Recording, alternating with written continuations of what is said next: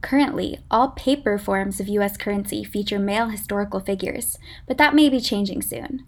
The Biden administration is planning to move forward with putting Harriet Tubman on the $20 bill to replace Andrew Jackson, according to the White House press secretary Jen Psaki.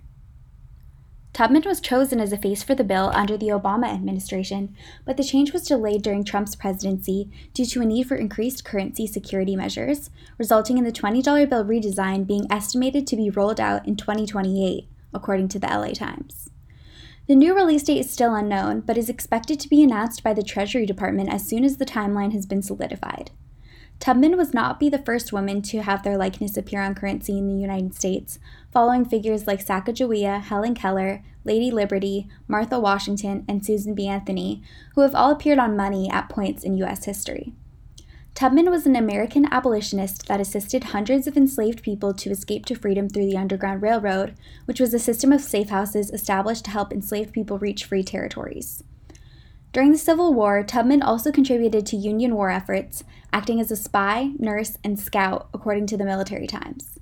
Tubman has long been regarded as an important activist, and many see her as a clear choice for inclusion in the redesign of the United States' cash. The initiative has not been without controversy, with some seeing the change as disrespect to Andrew Jackson, the seventh president and current face of the $20 bill.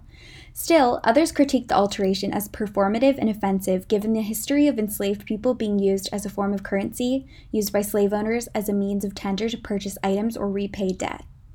Others regard the change as a positive move towards representation for people of color and women. As for now, Tubman is still slated to be the new face of the bill, with Andrew Jackson's visage moving to the back.